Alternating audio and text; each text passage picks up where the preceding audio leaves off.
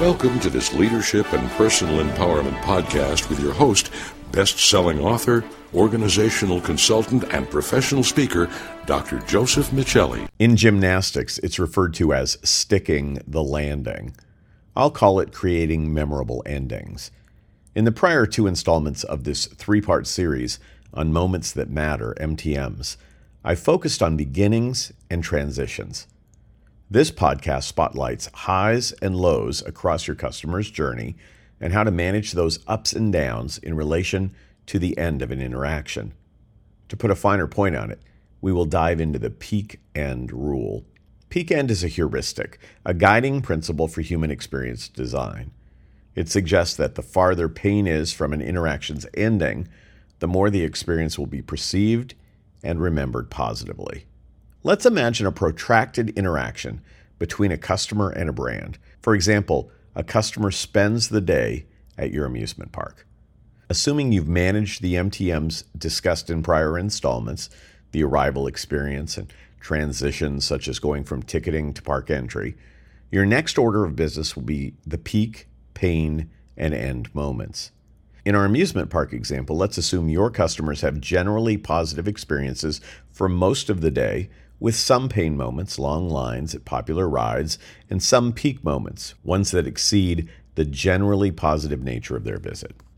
From a design perspective, your goal should be to have the highest peak moment be more intense than the lowest pain moment, and to have the pain moment as far from the end of your guest's visit as possible. To achieve this, you might offer guests a pass for expedited boarding on some of the most popular rides toward the end of the day, or focus attention on positive exit experiences. Since you likely don't own an amusement park, I hope you and your team will design and deliver experiences considering the peak-end rule. Here are six steps to guide you. Number one, imagine you're a person from one of your core customer segments.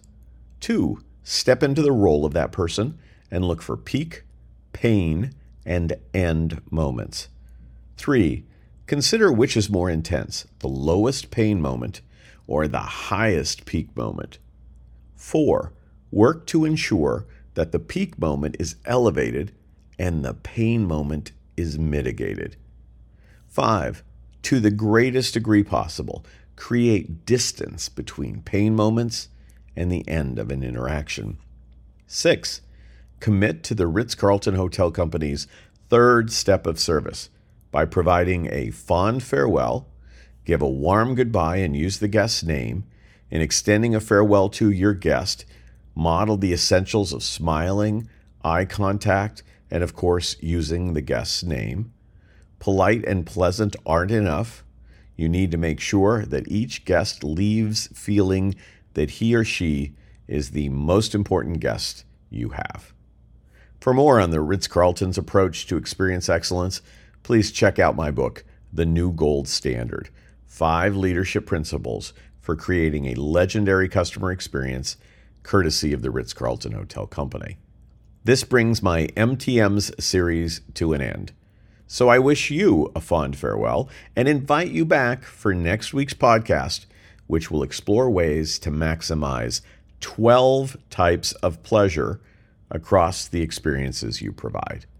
To receive an infographic with this content, please visit josephmichelli.com backslash blog and look for the infographic titled Stick the Landing. We can also talk about your peaks and ends after you reach out via the contact tab at joseph michelli dot com. That's spelled J O S E P H M I C H E L L I dot com.